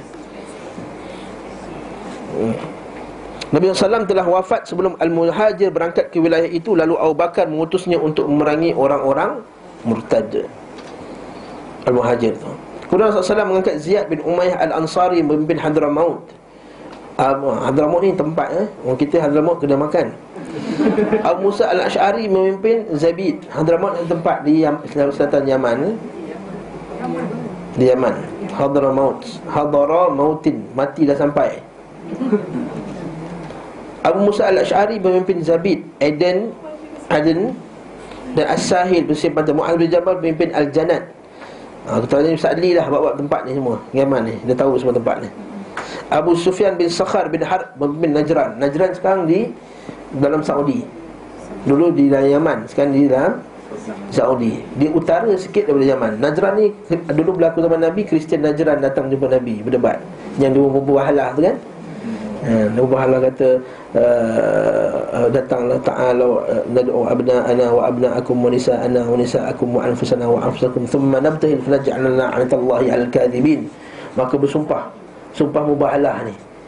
Ha, Pernah berlaku tak dulu kisah pasal Anwar Ibrahim tu kan? Nampak sumpah mubahalah tu ha, Dia kata maksudnya pembahalan dia kata Aku kata aku tak buat benda tu Kau kata aku buat. Aku sumpah kalau apa yang kau bohong ni Laknat Allah kat atas kamu. Dia pula sumpah pula Aku bersumpah sekian-sekian Aku sumpah kalau bohong kau bohong Laknat Allah kat atas kamu. Itu mubahlah Mubahalah. Ni bila bila nak buat Bila dah tak ada Dalam penyelesaian. Lepas mubahalah Kena tutup mulut. Lepas mubahalah Duk kecoh Dah suruh abang lagi pula Lepas mubahalah Dua-dua tak boleh cakap. Yang nuduh tak boleh bercakap Yang dituduh tak boleh Cakap Tutup cerita Stop. Allah yang putuskan. Allah yang putuskan. Merayu. Ha? Rayuan Jadi sebab tu, sebab, tu kalau tak, tak sama mubahalah Kalau masih lagi dalam perbincangan Boleh bawa ke mahkamah Boleh lagi. Tak perlu mubahalah ha? Tak perlu mubahalah Nasihat dia ada ha? Nasihat agama dia ada Tak cukup Itu wa ta'allahi tu ha? Wallahi wa billahi wa ta'allahi ha? Lepas tu wa tallahi Wa ta'allahi ha? Yang sumpah tu pun tak faham Sumpah tu ha? Yazid putera Abu Sufyan Memimpin Taimak Abbaq bin Asid Pemimpin Mekah Dan mengurus pelaksanaan haji kaum muslimin Tahun ke-8 hijrah Dan usia kurang daripada 20 tahun ha, Subhanallah eh? Maksudnya bukan kira muda dan tua Yang penting kalau dia Mampu? Ha, Ni kita kata Bukannya ikut apa? Seniority tu. Tak semestinya. Walaupun dalam Islam Adabnya kita utamakan yang tua. Kabir, kabir Nabi sebut. Yang tua, yang tua dulu. Bila nak hidang makanan Kabir, kabir Bagi orang tua dahulu. Bila minta pendapat Kabir, fakabir Bila Abdullah bin Umar nak jawab Dia malu. Ada orang tua daripada dia. Jadi dia tak berani nak cakap. Ha, Itu adab dia Tapi jika dia dah mampu nak nantik dia Maka Itu dia benarkan dalam Islam Bahkan itu yang digalakkan Kalau dia memang mampu Ali bin Abi Talib ditunjuk mengurus hasil bumi Yaman Dan menjadi hakim di sana dan mengangkat Amr bin Al-As sebagai pemimpin Oman serta wilayah sekitarnya. Beliau SAW menunjuk pula sebagai sahabat untuk mengurus zakat. Ha, jadi kat sini kita kata hukum tu kita kata zakat asalnya diberi kepada pemimpin. Zakat asalnya diberi kepada pemimpin. Kecuali kalau kita rasa ada akribak kita, saudara kita yang dekat yang tak dapat zakat. Yalah, mungkin uh, permohonan tak lulus ke apa. Sedangkan kita tahu dia memang miskin, maka boleh dah bagi pada akribak. Adapun nak bagi apa saja dia orang saya eh, saya kumpulkan zakat ha, tak digalakkan hmm, eh, tak digalakkan biar dia buat kalau nak bagi bagi pada kerajaan isu Ustaz kalau kata kalau dia menguruskan cara tak betul apa semua ha, itu Allah Taala yang yang menyelesaikan. Ha, kita bagilah pada tempat yang yang dibenarkan. Oleh kerana itu jumlah pengurusan zakat Sangatlah banyak pengurus zakat. Nabi SAW mengangkat Abu Bakar untuk memimpin jamaah haji tahun ke-9 Hijrah. Nabi hantar Abu Bakar As-Siddiq. Tahun ke-9 Hijrah ini Orang orang musyrikin boleh datang lagi Mekah Lalu Nabi SAW hantar Abu Bakar As-Siddiq Untuk umumkan ke, di Mekah Masa tu di Mina Dia kata Tahun ini Allah mulai tahun depan tak boleh bertawaf Allah yatuful baiti ka musyrikan tak boleh tak orang musyrik tak boleh bertawaf di di Baitullah Haram. Turun dengan turunnya surah At-Taubah tu. Innama ya ayyuhalladzina amanu innamal musyrikuuna najasun fala yaqrabul masjidal haram ba'da amihim hadza. Wahai orang yang beriman Sesungguhnya orang musyrikin itu najis Maka janganlah dia masuk masjidil haram Selepas tahun ini Tahun ini tahun apa tu? Tahun 9 ha. Allah yahujja ba'dal am musyrikun Tak boleh orang musyrik buat Haji Wala yatufu bil baiti uryanan Dan uryanun Dan tak boleh orang yang tawaf di Kaabah Secara berbogil lagi lah. Ha, Uryan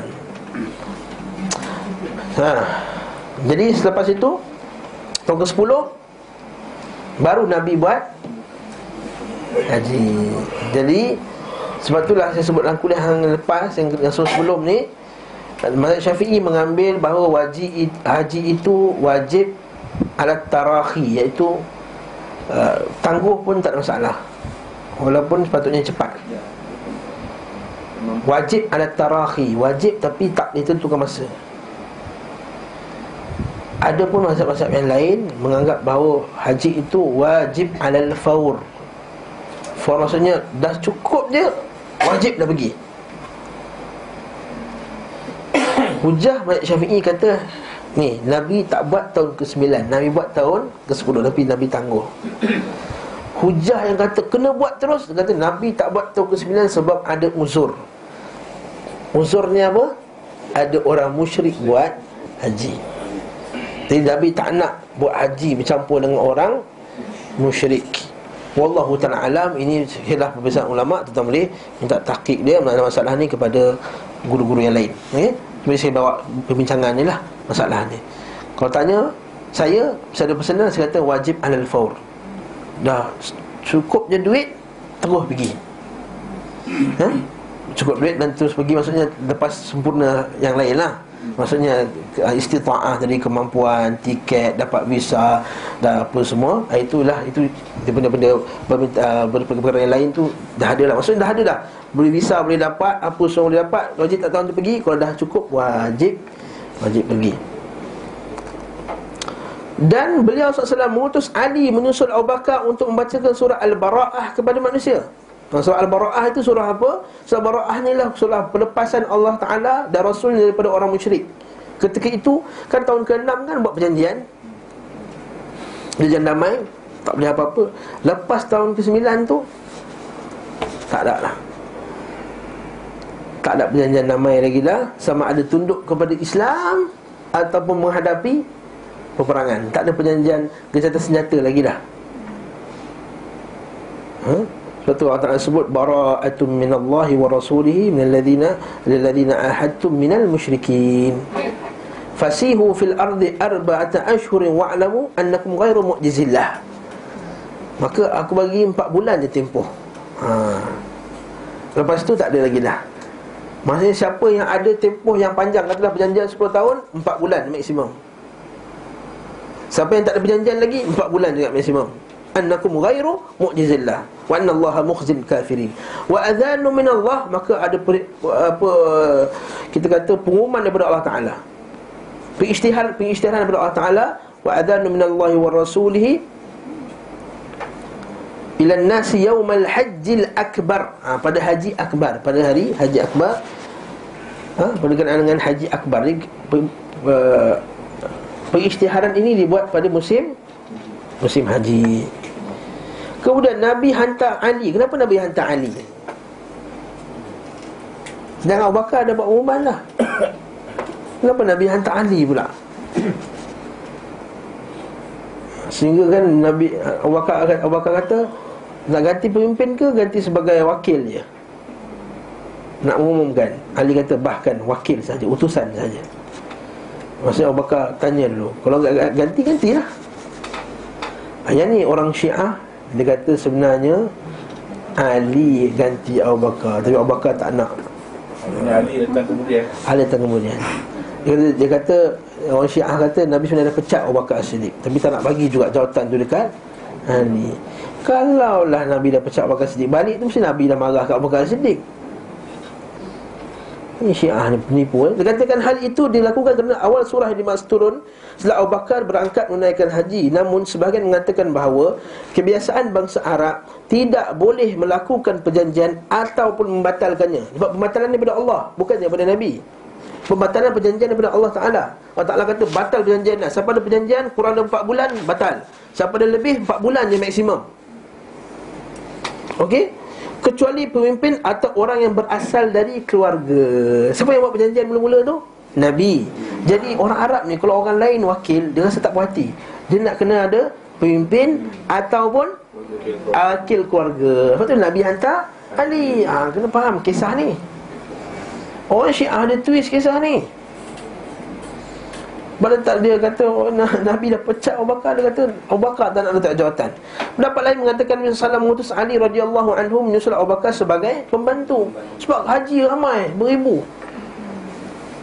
Jadi dia, Kena ada ramai pembantu Untuk umumkan perkara tersebut. Oleh kerana itu As-Siddiq bertanya kepadanya Pemimpin atau dipimpin? Ha, Cantik yang Allah As-Siddiq. Radhiyallahu anhu kata Bahkan yang di, dipimpin. Adapun musuh-musuh Allah dari kaum Rafidah Syiah Rafidah ini Mereka berkata Rasulullah SAW memecat Abu Bakar dan menunjuk Ali sebagai penggantinya Sungguh ini bukan hal yang pertama daripada kedustaan dan pengada-adaan mereka. Bukan sekali, ya, bukan di first time menipu. Banyak kali dah menipu. Para ulama berselisih apakah haji ini terjadi pada bulan Zulhijjah atau Zulqaidah kerana adanya An-Nasi. Apa An-Nasi ini pula? Ha, saya pernah belajar tafsir? Tafsir surah At-Taubah. Asalnya sampai dah Ustaz Kariman. Ustaz Kariman sekarang surah Al-An'am dah. Kan, dah lebih An'am dah kan? Araf dah. Al-Araf dah Dah mesti lalu? Mesti lalu dah. Apa tafsir dia? Ini dalam tafsir surah At-Taubah ni. Ha, anak muda Ustaz Kariman eh? Saya kenal, saya kenal buku Ustaz Kariman ni eh? Kat Noni tu ha, Tu depan sekali. Sebelah Ustaz Kariman depan eh? Ha, tafsir dia apa? An-Nasi'u. Iaitu orang musyrikin ni Perangai dia dia ni boleh ejak-ejak sebulan haram tu. Bulan haram apa dia? Zulqaidah Zulhijjah. Muharram. Rejab ha? Zulqaidah Zulhijjah. Muharram. Rejab Dia orang ni dia boleh adjust Kerana tahun ni Kita kata Kita panjang Kita tukar. Bukan Zulkaidah bulan haram. Kita kata Safar. Kita adjust panjang kan. Sebab Bulan Zulkaidah tu dia nak pergi Rompak mana-mana Puak mana-mana. Jadi Jadi dia adjust. Ha? Ha? Jadi Bila dia tolak ke depan Jadi macam ni ya Zulkaidah tu dah jadi Pada bulan Zulhijjah tu lah Kedudukan dia tu Betul tak? Dia lambatkan. Dia tolak ke depan lah. Jadi Sebagai ulama kata Dia lakukan pada bulan Zul Kaedah Sebenarnya bukan Zul Kaedah Itu kenapa berlakunya Nasi tadi. Naik bulan Zulhijjah juga. Sebab mustahil haji bulan Zul Kaedah sebab Allah Ta'ala sebut dalam Quran Wa adhanu minallah Wa rasulihi ila nasi yaumal hajjil akbar. Pada haji akbar. Haji akbar tu pada hari Haji lah. Pada hari Arafah tu Mustahil orang uh, orang hari Arafah mana ada bulan Zulkaidah hari Arafah. Jadi an-nasi ni apa? Orang Yahudi, orang Yahudi, orang musyrikin innaman nasi uziyadatun fil kufr. Yuhillunahu aman wa yuharrimunahu ama. Liwati'u iddata ma harrama Allah fayuhillu ma harrama Allah. Zuyyina lahum su'u a'malihim. Ha? Allah Ta'ala kata apa? Sebenarnya nasi itu An-nasi perbuatan mereka ejas-ejas bulan-bulan yang haram ni kufur. Ziyadatun fil kufr tambahan dalam kekufuran. Yuhillunahu ama satu tahun dihalalkannya wa yuharrimunahu ama. Dia ejas-ejas pula bulan haram. Tu ni kita panggil apa? Dalam bahasa kita? Ejas agama ni panggil apa? Ejas agama ni panggil apa? Ejas agama kita ejas agama ni tukar-tukar. Panggil apa? Lah. Panggil apa ni mengadjust agama perbuatan mengubah-ubah agama. Panggil apa? Bidah. Ha, tak faham-faham lagi. Ha dah sebut dah tadi. Tak itu seorang dua orang sebut. Mana ramai tak faham. Puan Salma faham ya Terima kasih Puan Salma. Kalau saya dah sebut dah Ustaz Ya saya dengar tu tadi. Saya kata majoriti Saya tahu Ya, dia nak tukar nampak dia tukar nak sekali tahun ni nak buat macam ni dia buat macam ni. Tahun ni tak agama ni bukan boleh je just bulan haram bulan haram. Kalau bulan tak haram jangan jadi ke haram. Ha, ini kita bulan tak haram jadi ke haram, bulan haram jadi apa ni cakap ni? Bulan ha, bulan haram jadikan tak haram, bulan tak haram jadikan haram. Kita suka ejas-ejas ni ikut sedap kita jamu macam musyrikin. Ikut share. Musnahnya musyrikin binasi musyrikin pada zaman dahulu sebab dia buat bid'ah lah. Dia suka tambah dalam agama dia. Mana ada tawaf bogel dia buat tawaf bogel Nampak tak? Mana ada benda-benda percara-percara tambahan lain? Dia tambah muka tersedia. Kan maka ada doa illa Muka tersedia. Tak kata tidaklah ibadah mereka Di keliling Kaabah tu melainkan Tepuk-tepuk dan siul. Ha. Sama tak? Ha. Lebih kurang lah orang kita. Macam tu juga nak tepuk-tepuk juga Jadi kat sini lah kita kata An-nasi tadi Itu maksud an-nasi Menyikapi masalah ni Mereka terbahagi kepada dua pendapat Wallahu alam Kata Syekh Salih Abdul Aziz Ali Syekh Dia kata sebenarnya Pendapat yang kedua ni lemah Pendapat pertama Ya betul dia berlaku pada bulan Zul Zulhijjah. Wallahu ta'ala alam bisawab. Lepas ni kita akan tengok pula pengawal-pengawal Nabi. Lepas tu. Lepas tu penyair. Lepas tu perang yang Nabi ikut. Ha, lepas tu senjata dan peralatan beliau. Nanti.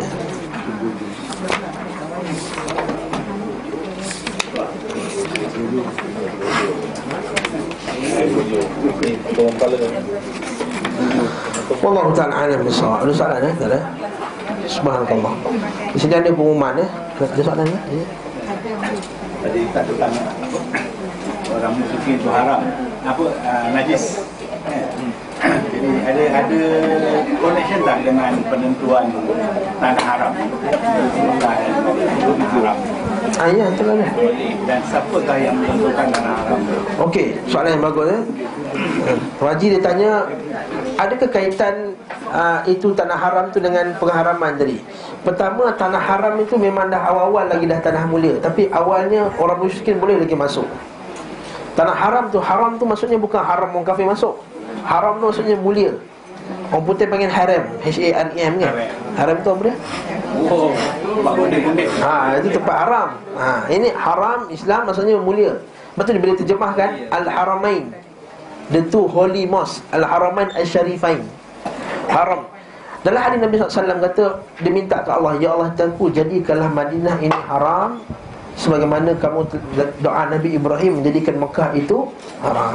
Lalu Allah Taala telah memakbulkan doa Nabi jadikan tanah itu tanah haram. Nabi kata ma bainal labataini hadaini apa daripada dua batu ini iaitu dua gunung besar itu maka itu adalah tanah tanah haram. Pada asalnya tanah haram maksudnya tanah yang mulia. Tetapi belum lagi tu orang musyrikin boleh lagi masuk. Mula di situ dah maksudnya ibadah situ ber- berganda-ganda apa semua pahala banyak. Cuma pada tahun ke-8 tu Allah Taala declare orang kafir tak boleh masuk. Jadi siapa tentukan sepadan? Allah Taala yang tentukan sepadan, bukan Nabi SAW. Kalau kita baca kisah Akhbarul Makkah Ataupun buku yang ditulis oleh Dr. Abdul Basit Bagus buku tu Sejarah Makkah dan Madinah Banyak riwayat-riwayat mengatakan Antaranya Jibril yang letakkan sepadan-sepadan tu ada kisah-kisah yang tak sahih Dia kata contohnya bila mula-mula Apa uh, Jelat Aswad turun Cahaya dia Terang kan? Jadi kat- sampai mana cahaya dia tu? Itulah di sepadan tanah haram. Yang ni Wallahualam kesahihannya. Itu dalam dalam kitab-kitab sejarah. Tapi sepadan tu siapa yang buat? Allah Ta'ala yang buat. Dari segi fizikalnya sekarang ni siapa yang menentukan? Tak apa yang Nabi tentukan lah.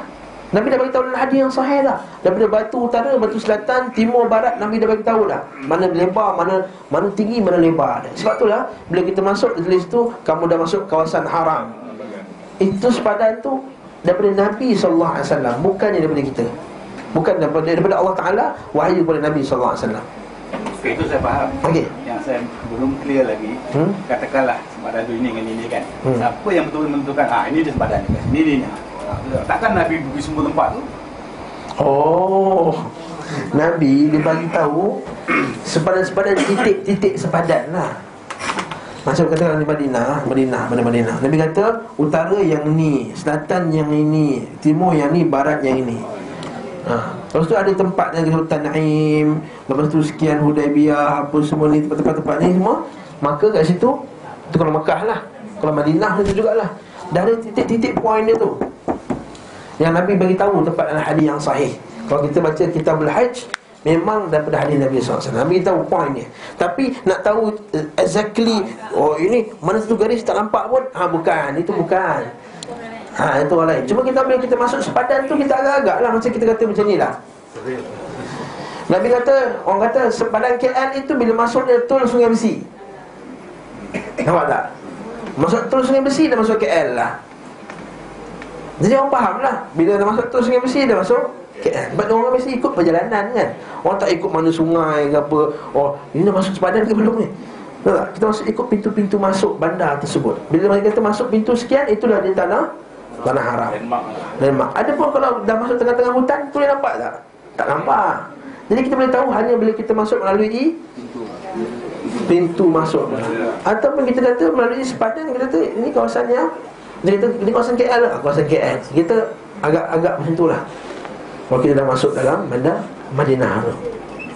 Ada pun nak tentukan sepadan macam macam jawatan pemetaan Jupen buat. Tak boleh lah. Ha, Jupen buat setiap ada batu sepadan, batu sepadan, batu sepadan, batu sepadan tu kan. Ha, Itu kita tak boleh buat macam tu. Nabi tak buat Nabi tak, tak, tak, tak lukis peta pun dalam tu. Tapi Nabi hanya bagi kata bila siapa masuk dari utara bandar ini ha, itu sepadan. Masuk dari pintu ini ini sepadan. Macam kita sebut Tan'im sepadan. Tanah haram. Hudaybiyah sepadan tanah haram Mekah. Ji'rana sepadan. Sebab ini semua pintu-pintu masuk ke dalam Mekah. Sebab sekarang kalau di Mina itu dah jadi spesifik sangat tu kita berada di tanah haram atau kita berada di tanah halal very very spesifik ah sebab zaman nabi nabi spesifik kat situ ah sebab masa kenapa pasal kalau kita pergi dekat Arafah tu masjid dekat Arafah tu separuh luar separuh dalam. Kenapa jadi macam tu?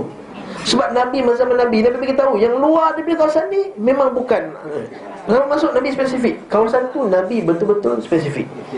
Nampak tak? Nabi ni Benda-benda macam haji apa semua ni ibadah ni Nabi akan spesifik. Jadi tanah haram. Jadi sepadan tu Ini keluar, ini masuk. Ha. Jadi kat situ spesifik Betul, sama juga macam dekat Mina apa semua tu Spesifik Ini kawasan Muzdalifah Itu dia, tanda kawasan siap-siap Ini kawasan Mina Sebab memang spesifik tu Daripada Nabi SAW ha, Jadi kena jagalah Kalau kata kena ada di Mina Pada hari 8 hari bulan dan pada malamnya kalau di Mina lepas pergi pergi pergi apa Muzdalifah pada malam ke-9 tu. Muzdalifah duduk sepada Muzdalifah lah. Warna apa? Warna ungu warna hijau. Tak ingat ha? Ha Arafah kuning. Mina bi, ungu. Ha tu hijau lebih kurang lah. Ikut color tu. Dah kerajaan Saudi dah mudahkan dah. Dah buat sepada banyak keliling Arafah tu kan. Pintu kuning tu besar dah mudahkan untuk kita. Ha, jawab soalan ya. Jawab soalan tak? Tak berhati Kurang berhati lah Kurang berhati ya? Okey dah terima lah ha? Sebab spesifik daripada Nabi Dia kata ini kawasan Mina Ini kawasan Arafah. Itulah Translasi antara Cakapan Nabi. Nabi dengan yang dilakukan sekarang. Sekarang ni dia spesifik lah tu. Dia buat pagar lah gitu Jadi siapa yang menentukan? Sama ada straight line ke oh. Curve line ke dia hukum ha. bukan hukum dia tahu hukum pemetaan Saudi. Atau mungkin ada satu jabatan itu istihad ulama lah. Itulah mungkin ada istihad ulama. sana yang menentukan. Ha, itu istihad ulama. Ha. bila ulama kata mina. Jadi istihad ulama ikutnya ahli-ahli sirah ahli-ahli pakar sejarah. Dia kata mina tu sampai mana? Ha, ikut ahli istihad dia kata mina sampai sini. Jadi dia buat garis sini ha, Memang bukan Nabi yang pergi ambil garis tu. Ha, Itu istihad ulama lah Sejauh mana luas tu. Sebab apa? Dia telah difahami Haji telah dilakukan berkali-kali Dari zaman Nabi tu Sampai zaman Imam Syafi'i tu dah Beratus-ratus kali haji dibuat. Jadi berdasarkan apa yang telah disepakati oleh ulama-ulama pada zaman tu Maka ulama letakkan sepadan tadi Ha, jawab soalan. Okey. Ha, baru berhati ya. Ha, okey. Saya pun mungkin kurang faham eh, tadi awal soalan tu. Allah cukup anu 11.30 lah. Subhanakallah wa bihamdika.